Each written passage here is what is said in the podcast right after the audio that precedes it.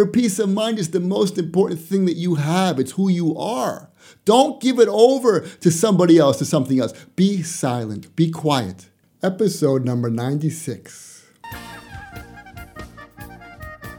Welcome to the Torah Podcast. Lessons from authentic Judaism. Get the tools and inspiration you need for personal growth. Hosted by Rabbi Mitterhoff.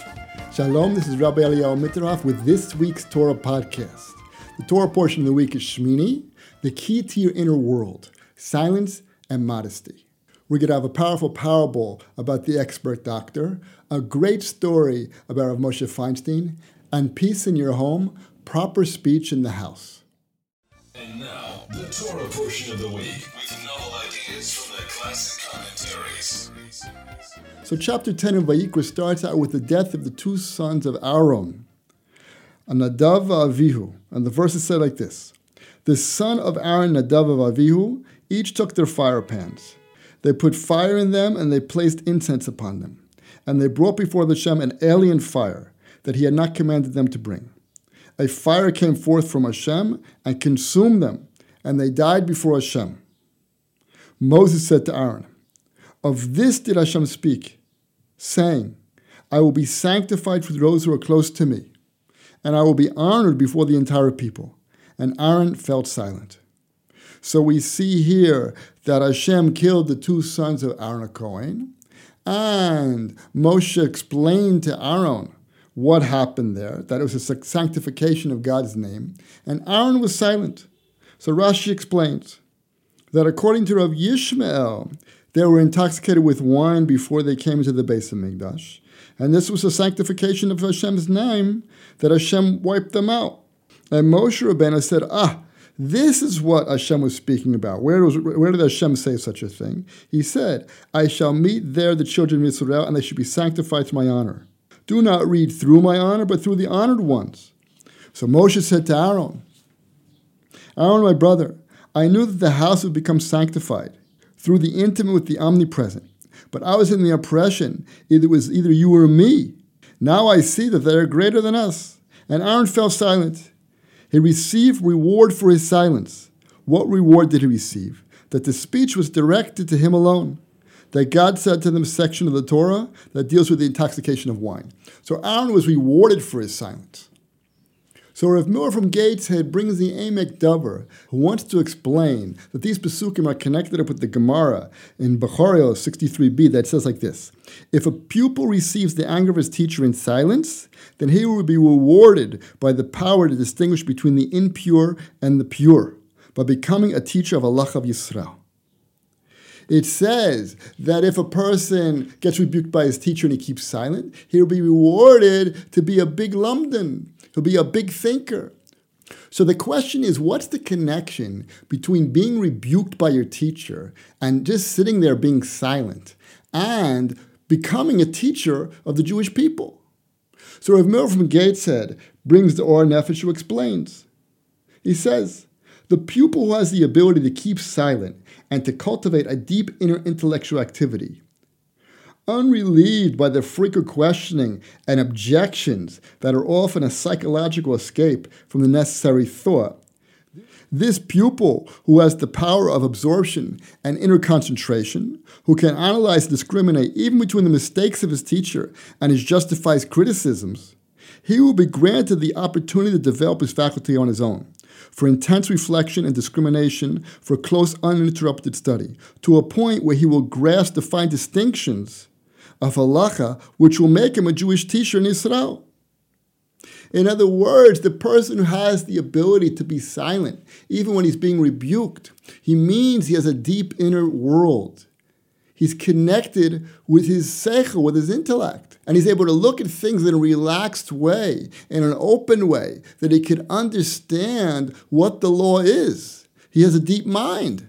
Rav Miller says it shows he has a deep, reflective inner life, and he does not seek the extrovert self expression and the shallow and the volatile. Receiving the words of others without external self expression this is the quality needed that ultimately fashions the halachic leaders of the Jewish people. In other words, the ability to be rebuked, to be put down, to be able to knock down and not respond means you're holding at a very deep, high level.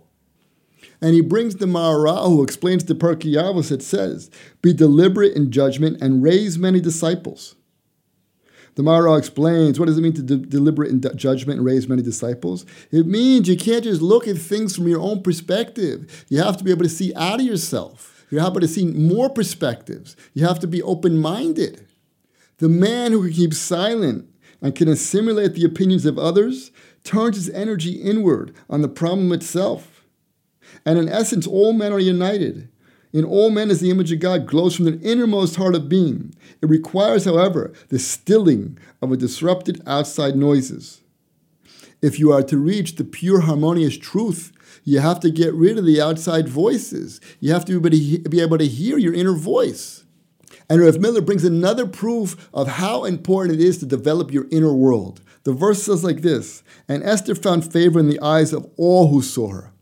He says, wait a second. Every person who saw Esther, they found favor in their eyes? It doesn't make any sense. How could you find favor in the eyes of every person? So he brings the Maharal that explains like this. He says,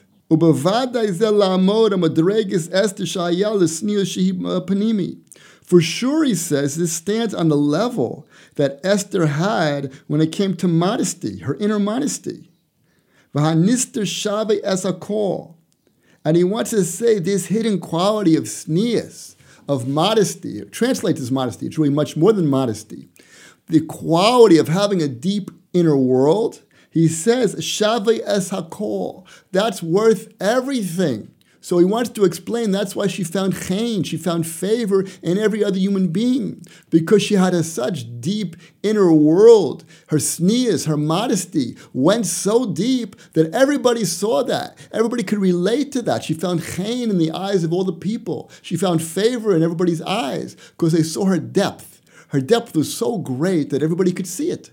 And Rav Wolbe wants to explain that when Aaron was silent, it meant that he totally accepted Hashem's decree. That's in terms of a negative thing happening. But he wants to explain that even in terms of the positive, if a person is not silent, he won't appreciate anything. Look what he says. In contrast, a person who has difficulty remaining silent will never fully appreciate anything that he experiences. When he is awed or shaken by something he has heard or seen, he feels compelled to categorize the occurrence with a verbal description. He says, amazing, very nice. But if he would remain silent, and allow what he has seen or heard to be internalized, it would have a much deeper and greater impression on him. This is unbelievable. We have to develop our inner world, and our silence is the key. How do we get into the inner world? Through silence. And he explains that silence also goes hand in hand with solitude. A person who enjoys a quiet moment gets to know himself and his internal world and will make an effort to find some time for solitude. A person who does not know how to remain silent, he constantly flees from solitude. He has no interest in getting to know himself. It's the problem with our door. All day on the phone, all day checking the internet, checking the emails, checking the never uh, any time to self-reflect, time to build an inner world. And the world's pushing on us. Everything's external. Go to the mall, go buy something, go do something, move around. No, a person who has the ability to connect with his inner world, he doesn't need all these things. He's satisfied internally. And this is how we build our spirituality, because spirituality is built on our inner world, on our ability to reflect, to think, to understand really what life is about. If we're constantly distracted, how are we supposed to know God? And not only that, but how are we supposed to get across to our children that there's a God in the world? The Chasam Sofer says like this if Aaron continued to weep, the intended Kiddush Hashem that his children died would never get to Klal Yisrael. They would have got the wrong message. Because if Aaron continued to weep, what would have happened? They would have thought, oh, you see, he got punished for his sins. It has nothing to do with us. The answer was no. It wasn't because of Aaron's sins that his children passed away. It was a Kiddush Hashem. It was to show don't mess with God. You, whatever the halacha is, you have to keep the halacha. You're in the Beis HaMikdash. You're close to God. And if you're close to God, you have to be on your best behavior. If you're not on your best behavior, God forbid, that's what could happen. And that was the message. So if Aaron would have continued to cry, that message would have not gone across. Silence, which means the acceptance of God's will that brings God into the world. But accepting God's will is not an easy story. How can a person go through suffering? How can a person have hardships and be silent and to accept it with happiness? It's not a simple story. It says, Chazal says, that if a person is silent when somebody tells them off, it's like the sun going forth in its in its strength. That's what the verse says. How do we how can we be like the sun? How can we be strong like that? How can we accept all the decrees that God gives us and just to be silent and people telling us off and, and people acting weird and kids doing who knows what and your, your spouse is doing who knows what and you remain silent? Where do you get the inner strength? So the Malbim explains there are three things that can help us to accept God's judgment. He explains by Avram Avinu. First thing is by the lowliness of man. Avram Avinu said on but dust and ashes. Where did he say that? When he was trying to save Sodom, he had to accept what God's judgment was, was to wipe out Sodom. And Avram said on but dust and ashes. So by seeing his own lowliness, he understands that Hashem is bigger than him. He doesn't decide, Hashem decides. Number two, we see by Yaakov Avinu, by seeing all the good, all the good that Hashem's giving to us. So of course we're going to accept His judgment. Hashem knows best. Like the verse says by Yaakov, when Esav was running after him, I have become small for all your kindness. So by looking at the good, he was able to accept the judgment what was happening with Esav. And the third way was, was by David. By looking at your sins, the verses say, my bruises have rotted and melted because of my foolishness. David HaMelech had to accept his suffering because of his sins. But if you look at your sins, of course, well, what do you mean? Why is this happening? Why is this happening? Of course, it's happening. Look what you're doing with your life. What are you doing with yourself? Of course, it's happening. These are the things that can help us to accept in silence what God gives to us. It's not a simple story. Rev Schwab brings a story of a Rav who had his wife die, and not long after that, his son died in a car accident. And then he was very depressed. So what happened? After the son died in the car accident during the Shiva, the brother, the other, his other boy, had a dream. And his mother came to him in his dream. And the mother said, Let your father know he's mourning too much. Why? Because you should know, when I was pregnant with you, the brother who died, Eliyahu Navi came to me in a dream and he says, You're going to live for a hundred years, but the child you're about to have is going to be a stillborn. So I prayed, I prayed to Hashem, please take some of the years of my life and give it to my son. And at the Shiva, they added up the years of the son's life and the years of her life, and it came out to be exactly 100. We don't know the cheshbonis of God. We don't know the, the accounting of how, how God is running the world. But we know that everything is good. But essentially, the most important middah, the most important character that we need, which includes everything like the Maharal says, is the middah of tznius, of modesty, and having a deep inner world. By building our inner world, it gives us the ability to handle life. It gives us the ability to be happy. Why should you give over your menuchas nefesh? Your peace of mind to somebody else, to something else. Your peace of mind is the most important thing that you have. It's who you are. Don't give it over to somebody else, to something else. Be silent, be quiet. Somebody speaks bad, be quiet. Something bad happens, be quiet. Why? Because your peace of mind is who you are. You can't give that over to anybody. But the more you build it, the more you build your tznius, the more you build your modesty and your inner world, then the more peace of mind you're going to have. And life will become beautiful. Be able to handle everything in any situation by building your internal world and adding holiness to it, which also builds the internal world. The holiness gives you the ability to handle all of life's problems. The verse in Devarim 18:13 says like this: You shall be wholehearted with Hashem your God, And what does Rashi say? Be wholehearted with him. Walk with him in your wholeheartedness. Look ahead to him. Trust what he has in store for you and do not dwell into the future, but rather whatever comes upon you, accept with wholeheartedness. And then you will be with him and you will have and you will be with his portion. By accepting God, you're close to God. And not only are you close to God, but that's the source of all blessings. You got to hear this. Rav Aaron Kotler says like this. This is unbelievable. Bitachon, trust, is the source and foundation of the divine influence in the world. Your trust brings blessing into the world and, and blesses you, like it says in Yirmiyahu. Blessed is the man who trusts in God. And in contrast, it says in Yirmiyahu, cursed is the man who trusts in man. We see that the divine blessing as well, the absence of the divine influence, are conditional upon trust, bitachon. That is because the purpose of creation is the awareness that everything to happen to him to every single moment and all the successes are, are determined by God. That's the whole purpose of why we're created. We're created to accept God's will. And the more we accept God's will, the more blessings we will have. And if we don't accept God's will and we complain and we kvetch, so it brings klalot, it brings curses into the world. He says that even if a person is wicked, if he trusts in God, he'll be surrounded by kindness. That's unbelievable. Uh, if you trust in God, that's going to bring the blessing. That's where the blessings come from because our whole point is to make Kiddush Hashem. Our whole point, our existence is to say, yes, there is a God in the world. And how can we do that more than being silent at the time of our suffering, at the time where things are going wrong, to accept it completely? And Rabbeinu Bachya says like this included in the concept of martyrdom is the acceptance that God does is, what everything God does is good and therefore your suffering should be accepted with love. he considered it martyrdom. A person's dying for Hashem. Yes, when your wife tells you off and you don't say anything, and your kids misbehave, or this guy does the wrong thing to you, or a person loses money, or God forbid death, who knows all the things, all the things that happen to a man in his lifetime. If a person accepts that, it's like he gave his life Kiddush Hashem, like Yitzchak on the Mizbeach. He's giving over his life for the sake of God by being silent and accepting that.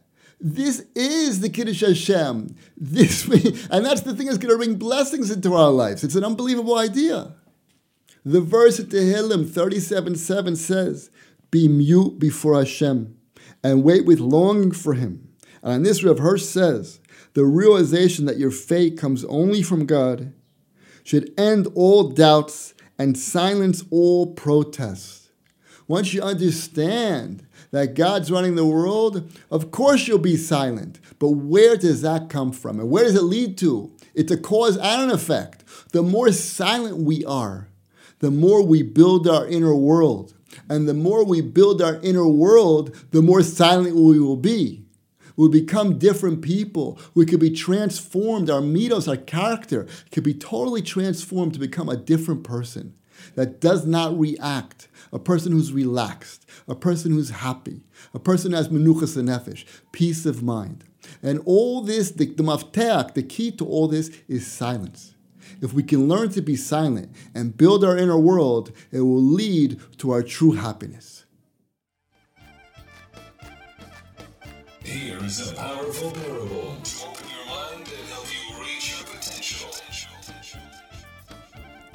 So the same verse said, A fire came forth from Hashem and consumed them, and they died in the presence of Hashem. Moshe said to Aaron, It is Hashem spoke, saying, Through those who are near me I will be sanctified. In the presence of the entire people I will be glorified.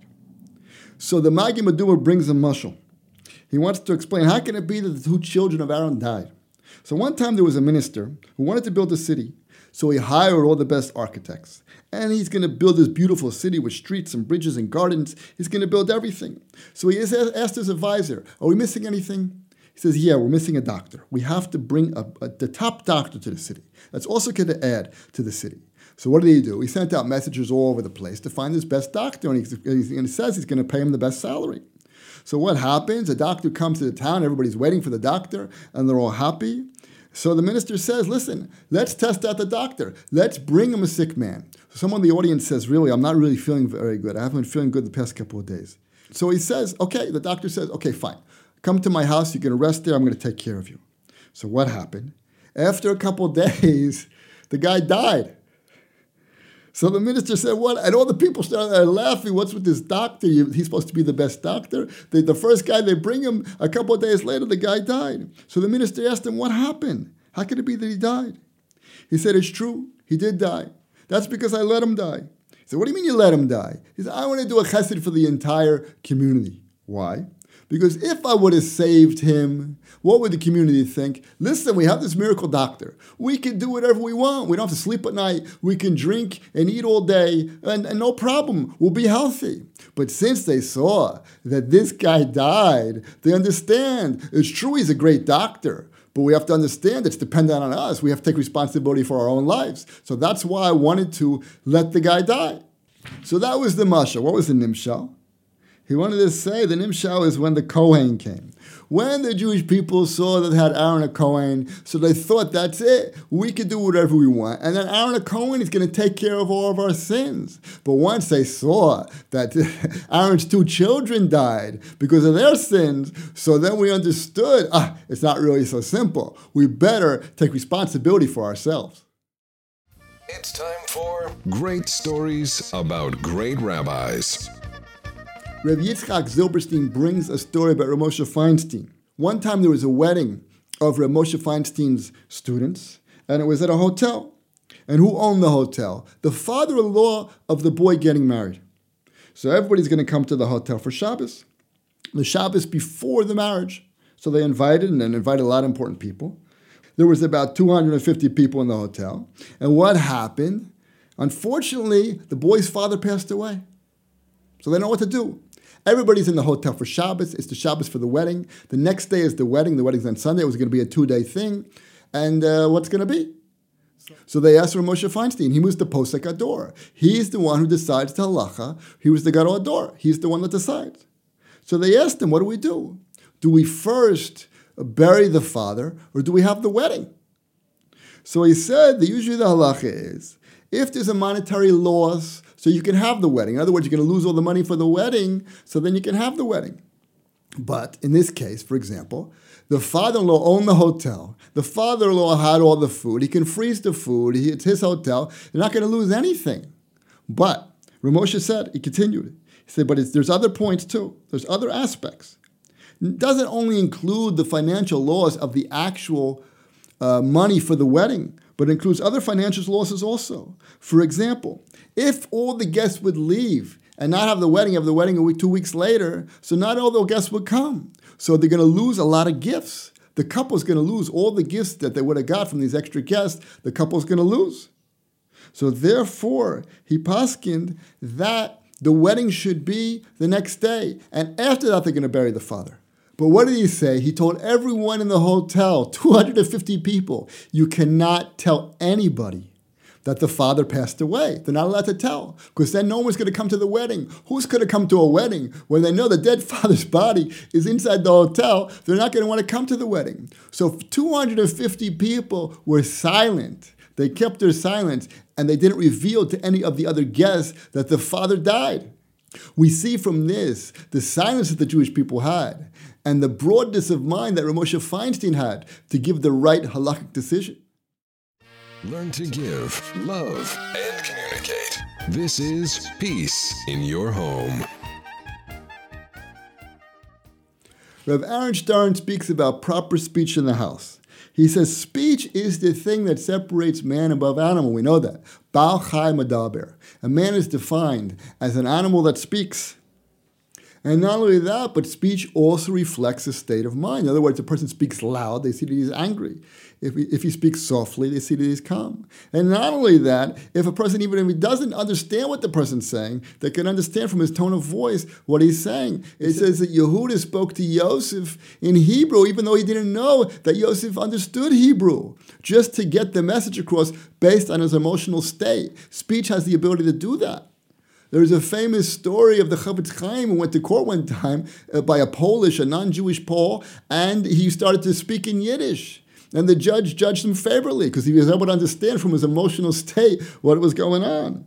The judge said there's no need to translate. His words can be understood in every language. But there's also a downside to that because speech can be misinterpreted. For example, when Yehuda told Yosef he was like Paro, so you have two explanations. What do you mean you're like Paro? Either you're important like Paro, or you're going to be punished like Paro. So speech is very loose. We don't know what the other person's saying. And it happens all the time in a marriage. You, for example, he says, a husband says to his wife, Don't forget to take some money before you leave the house. So what is he trying to express? That he cares about her. And the wife interprets it, What do you think? I'm a little kid. I don't know what I'm doing. No, the husband was trying to express that he cares about the wife, and the wife interpreted it in the wrong way. And the Chidushei HaRim explains why did the Jews not only hear the words at Har Sinai, but they also saw them? Because he wants to say this is unreal. He says, because when it says, do not steal, you can either write lo signav, it says do not steal. In Hebrew, lo can be with an aleph or it can be with a vav. And if it's with an aleph, it means do not. But if it's with a vav, it means he shall steal. They, they would interpret it that it's okay to steal. Maybe that was one of the commandments because everybody sees things the way that they want to see things. He goes on to explain that your words can be the most damaging thing in your marriage, like arrows. Words could be like an arrow, it penetrates the heart. And not only that, once the arrow, once you let go of the arrow, there's no way to get it back. You can't retract it. So you have to be very careful before you speak. You can't just say, oh, I was joking. That doesn't work. You're going to pay a big price for such a thing. He says you should look at it like a telegram. Every word you have to pay for a telegram. Every word you have to pay. So too you when you speak, you have to be careful with your words. He says if a man says the wrong thing, he's worse than an animal. Why? Because at least an animal can't speak. He can't speak and he said the wrong thing. So also when it comes to asking, for example, in your marriage, when do you ask for something? You have to know when to ask at the right time. You don't speak every moment. You have to wait for an Eis Ratzon. And we learn this in the Torah from a couple of different places.